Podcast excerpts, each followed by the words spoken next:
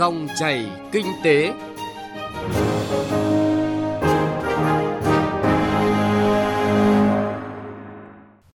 Các biên tập viên Thành Trung và Thu Trang xin kính chào quý vị và các bạn.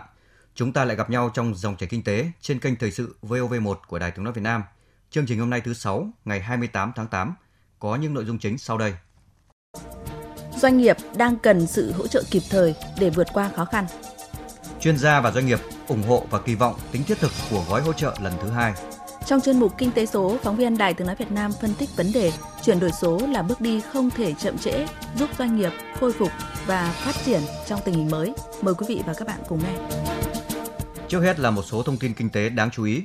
Tính từ đầu năm đến ngày 15 tháng 8 năm 2020, các doanh nghiệp kinh doanh ô tô tại Việt Nam làm thủ tục đăng ký tờ khai hải quan nhập khẩu tổng cộng hơn 49.000 ô tô nguyên chiếc, các loại, tương đương tổng kim ngạch là hơn 1,1 tỷ đô la Mỹ.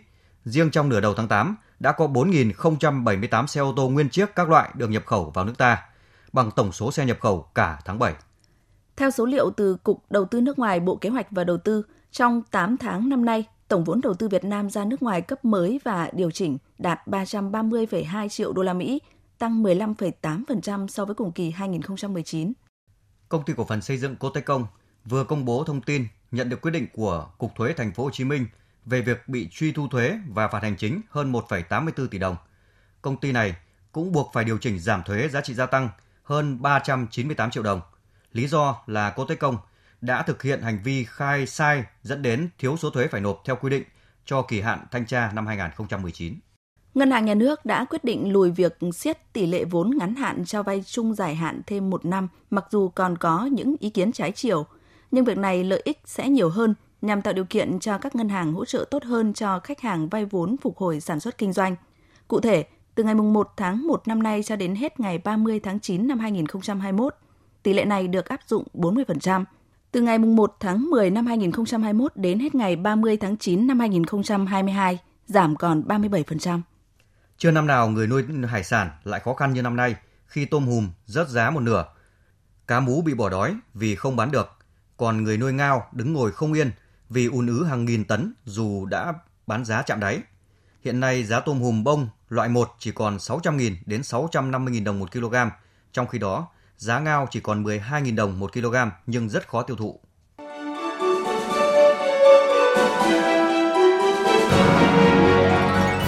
Dòng chảy kinh tế, dòng chảy cuộc sống.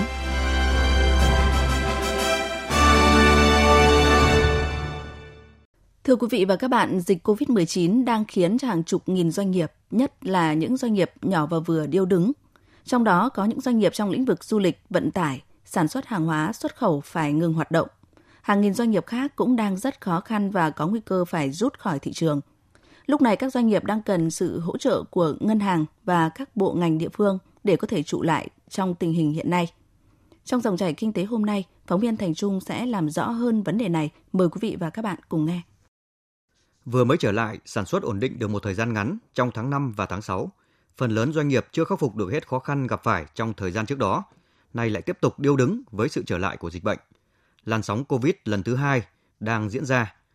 Tuy ít ảnh hưởng hơn so với lần thứ nhất, nhưng bởi các doanh nghiệp nhỏ và vừa vốn đã bị tổn thương nên ngày càng trở nên yếu ớt. Tiết giảm chi phí, loại bỏ bớt nhân công, thậm chí là nhiều doanh nghiệp còn bán bớt tài sản để cơ cấu lại hoạt động sản xuất kinh doanh. Bà Nguyễn Thị Ánh Ngọc, giám đốc công ty trách nhiệm hữu hạn vận tải và du lịch Đức Vinh cho biết. Covid uh, diễn ra lần này thì không có giãn cách xã hội nên là chúng tôi cũng có những cái uh, vẫn có những cái hoạt động chứ không phải là co cứng lại như lần trước. Thế thì doanh thu cùng kỳ năm ngoái là chúng tôi đã giảm uh, có những tháng giảm từ 50 đến 70%. Do ảnh hưởng từ thị trường xuất khẩu, nhiều doanh nghiệp phải đối mặt với tình trạng bị cắt giảm đơn hàng, hủy đơn hàng. Một số nước tạm ngừng không cho phép nhập khẩu hàng hóa, đối tác nước ngoài ngưng giao dịch buôn bán, doanh nghiệp không liên lạc được với khách hàng, vân vân. Điều này đã gây lên nhiều khó khăn cho các doanh nghiệp trong việc đăng ký tờ khai hải quan và thay đổi tờ khai. Tốn thời gian, chi phí gửi hàng hóa trong các kho hàng để chờ xuất khẩu, thậm chí là bị hủy đơn hàng. Để giảm bớt khó khăn cho hoạt động sản xuất kinh doanh, các doanh nghiệp đề xuất và mong muốn chính phủ ưu tiên hỗ trợ vào việc giảm thuế, chậm nộp thuế và bảo hiểm xã hội, hỗ trợ vốn vay ưu đãi, giảm lãi suất đối với các khoản vay. Ông Nguyễn Tiến Hải, Phó Giám đốc Kinh doanh, Công ty Thương mại Cổ phần Kim khí Thăng Long cho biết, mặc dù chịu ảnh hưởng nặng nề bởi dịch COVID-19, nhưng để doanh nghiệp tiếp cận được gói hỗ trợ của chính phủ là rất khó và thủ tục thì là quá rườm rà. Các rào cản trong chứng minh thiệt hại do COVID-19 khiến quá trình triển khai các gói hỗ trợ kéo dài. Ngay cả khi đáp ứng được điều kiện của các ngân hàng thì số vốn giải ngân cũng không đáp ứng được nhu cầu tái đầu tư sản xuất của doanh nghiệp. Cái hỗ trợ ờ, cần thiết nhất của doanh nghiệp bây giờ là những cái khoản vay và những cái khấu trừ thuế và thị trường thì cũng mong là chính phủ cũng như thành phố là quan tâm ờ, ba cái nguồn lực chủ yếu đấy cho doanh nghiệp. Làn sóng COVID-19 đang tác động khó lường tới nền kinh tế Việt Nam. Cụ thể là như thế nào? Tác động bao nhiêu? Còn phụ thuộc vào việc khống chế được dịch hay không? Để tháo gỡ khó khăn cho sản xuất kinh doanh, Chính phủ yêu cầu các bộ ngành địa phương đẩy nhanh tiến độ, triển khai có kết quả các giải pháp, chỉ đạo của Chính phủ, Thủ tướng Chính phủ nhằm tháo gỡ khó khăn, thúc đẩy sản xuất kinh doanh và đảm bảo an sinh xã hội trong bối cảnh dịch COVID-19 đã đề ra tại chỉ thị số 11, Nghị định số 41, Nghị quyết số 42 và số 84. Theo chuyên gia kinh tế, tiến sĩ Nguyễn Minh Phong, việc triển khai các gói hỗ trợ trong thời gian tới cần được thực hiện linh hoạt, tạo ra động lực để doanh nghiệp, nhất là doanh nghiệp vừa và nhỏ, không phải rời khỏi thị trường. Tất cả vì mục tiêu phục hồi nền kinh tế của đất nước. Cái tác động tích cực lớn nhất của các gói này là nó tạo ra một cái sự chấn an. Nó thể hiện không chỉ trách nhiệm của chính phủ mà còn là cái năng lực cũng như là sự phản ứng kịp thời về chính sách để mà hỗ trợ cộng đồng doanh nghiệp cũng như là người dân duy trì cái tổng cầu cũng như là cái năng lực cạnh tranh và sức sống cho doanh nghiệp. Các gói hỗ trợ này cần phải tiếp tục được nhận diện, có cái sự điều chỉnh và có những cái sự thực hiện sao cho nó sát hợp đảm bảo được cái hiệu quả mục tiêu của các gói hỗ trợ cũng như là tránh các thất thoát và tránh những cái gọi là cứng nhắc giáo điều trong thực thi. Mặc dù đã có những gói hỗ trợ của chính phủ đã và đang được triển khai, tuy nhiên, việc tiếp cận những gói hỗ trợ này là rất khó khăn. Theo thông tin được bà Nguyễn Thị Ánh Hoa, Phó Giám đốc Sở Du lịch Thành phố Hồ Chí Minh cập nhật ngày hôm qua, 27 tháng 8, thì dịch bệnh COVID-19 bùng phát trở lại càng khiến các doanh nghiệp du lịch thêm khó khăn hơn. Vì vậy, đã có không ít doanh nghiệp du lịch mong muốn được tiếp cận các khoản vốn vay ưu đãi để khắc phục khó khăn và duy trì hoạt động trở lại sau mùa dịch. Tuy nhiên, phần lớn doanh nghiệp du lịch vẫn chưa tiếp cận được các gói ưu đãi do chính phủ hỗ trợ. Sau các buổi làm việc giữa đơn vị với ngân hàng nhà nước chi nhánh thành phố Hồ Chí Minh, hiện chỉ có 7 trên 50 doanh nghiệp lữ hành, cơ sở lưu trú được hỗ trợ vốn vay, giảm lãi suất cho vay để khắc phục thiệt hại do ảnh hưởng bởi dịch COVID-19. Bà Lê Dung, Tổng Giám đốc Công ty Cổ phần D Group cho biết, để tồn tại được, doanh nghiệp rất cần một gói tài chính để duy trì bộ máy và trang trải những chi phí cần thiết doanh nghiệp trong nhóm ngành nào à, và có cần những cái điều kiện gì để có thể tiếp cận được những cái nguồn vốn như vậy thì tôi mong rằng là nó cần được minh bạch hơn nó cần được truyền thông rõ ràng hơn để chúng tôi không phải đi loay hoay và luôn luôn đi tìm câu hỏi là không biết tìm nguồn vốn ở đâu mặc dù rất là rõ ràng rằng là chính phủ và nhà nước cũng đã rất là quan tâm và hỗ trợ về vấn đề này theo số liệu thống kê của Cục Đăng ký Kinh doanh Bộ Kế hoạch và Đầu tư, trong 7 tháng của năm nay, có 63.461 doanh nghiệp rút lui khỏi thị trường. Trong đó có 32.722 doanh nghiệp đăng ký tạm ngừng kinh doanh có thời hạn, 21.800 doanh nghiệp chờ giải thể và hơn 8.900 doanh nghiệp hoàn tất thủ tục giải thể. Những số liệu trên đã cho thấy, trong bối cảnh dịch bệnh COVID-19 đang diễn biến phức tạp, hàng loạt doanh nghiệp đang khốn khổ và tìm đủ mọi cách để tồn tại. Hơn lúc nào hết, họ đang cần sự hỗ trợ kịp thời để vượt qua giai đoạn khó khăn này.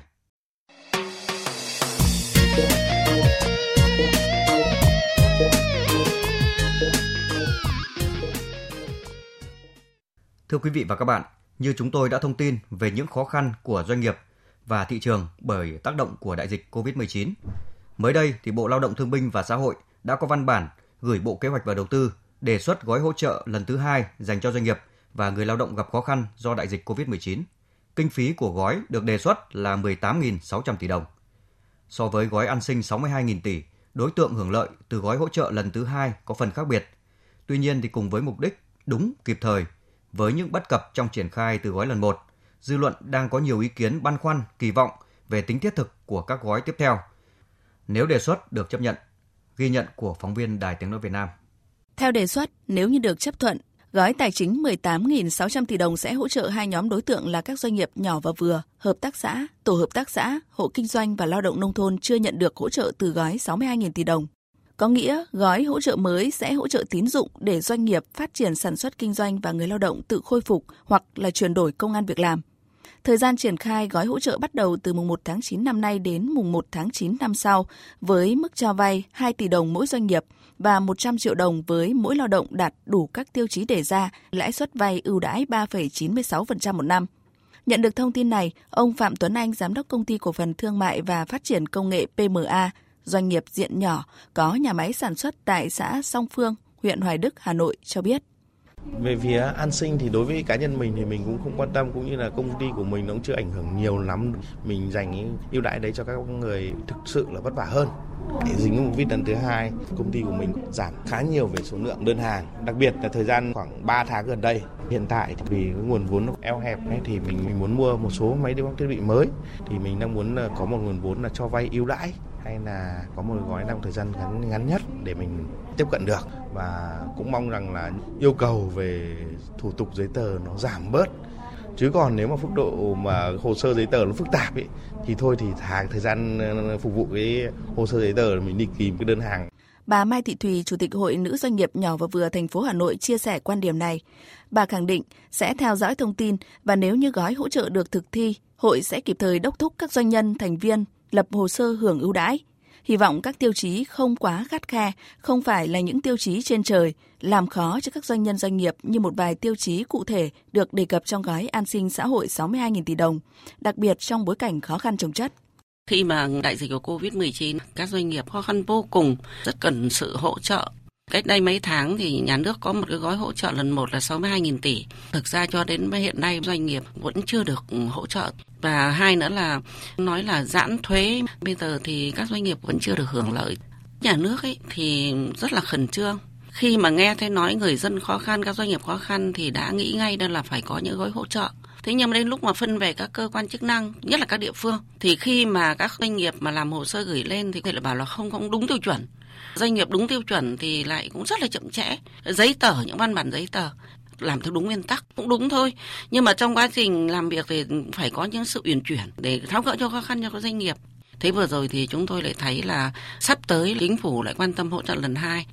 Thì ờ, để rút kinh nghiệm có cái gói hỗ trợ lần một á, thì nên là thực thi luôn cho các doanh nghiệp càng sớm càng tốt để các doanh nghiệp người ta có thêm cái vốn có thể là chuyển đổi ngành nghề hoặc là ví dụ người ta mua thêm nguyên liệu hoặc là trang thiết bị để đầu tư cho sản xuất để phù hợp với lại thị trường hiện nay nhiều hơn.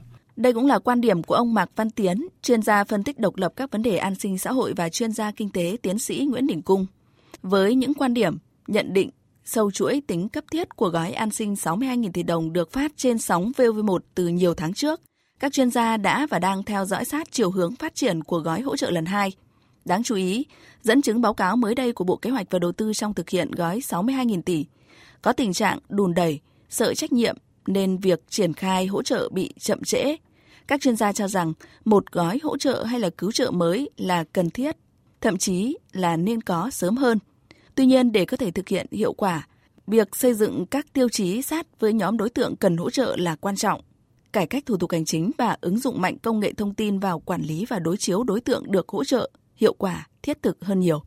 Hỗ trợ người lao động và doanh nghiệp phải phát huy như tinh thần chống dịch như chống giặc, nhanh, quyết liệt và phải có sự giám sát của các tổ chức xã hội. Chuyên gia kinh tế tiến sĩ Nguyễn Đình Cung nhấn mạnh. Những chính sách hiện nay, ví dụ giảm giả hoãn nộp thuế, tháng 9 tháng 10 này hết hạn, giá hạn tiếp bổ sung thêm những gói cần thiết, sau đó triển khai thực hiện mạnh mẽ, quyết liệt bằng những cách thức sáng tạo. Chứ không phải là theo quy định, bởi vì theo quy định là cái rất cũ trước covid. Đừng đặt ra những điều kiện, quy định mà để chính sách không thể thực hiện được. Lấy ví dụ trả tiền lương cho công nhân phải chứng minh được là tôi bị tổn thất. Chứng minh được những thứ như thế thì đã qua rất nhiều tháng rồi hết hạn rồi. Cái điều kiện như thế là đi ngược với mục đích của chính sách như vậy, một gói hỗ trợ mới là cần thiết, phù hợp với mong mỏi của doanh nhân, kỳ vọng của chuyên gia trong bối cảnh kinh tế tiếp tục chịu những tác động phức tạp nhiều chiều của đại dịch. Nhưng từ thực tiễn triển khai gói hỗ trợ lần đầu là tính đến cuối tháng 7, các địa phương mới chỉ phê duyệt danh sách gần 16 triệu người thuộc các nhóm đối tượng được thụ hưởng với tổng kinh phí hơn 17.500 tỷ đồng, thì nếu như có gói hỗ trợ mới với cùng mục đích, cách thức thực hiện phải khác biệt, sao cho đúng với tinh thần là khẩn trương, khẩn cấp.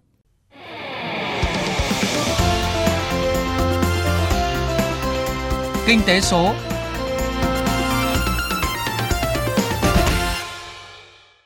Thưa quý vị và các bạn, Hiệp định Thương mại Tự do Việt Nam Liên minh châu Âu, gọi tắt là EVFTA, chính thức có hiệu lực từ ngày 1 tháng 8 năm nay, với rất nhiều cơ hội thuận lợi được chỉ ra từ trước.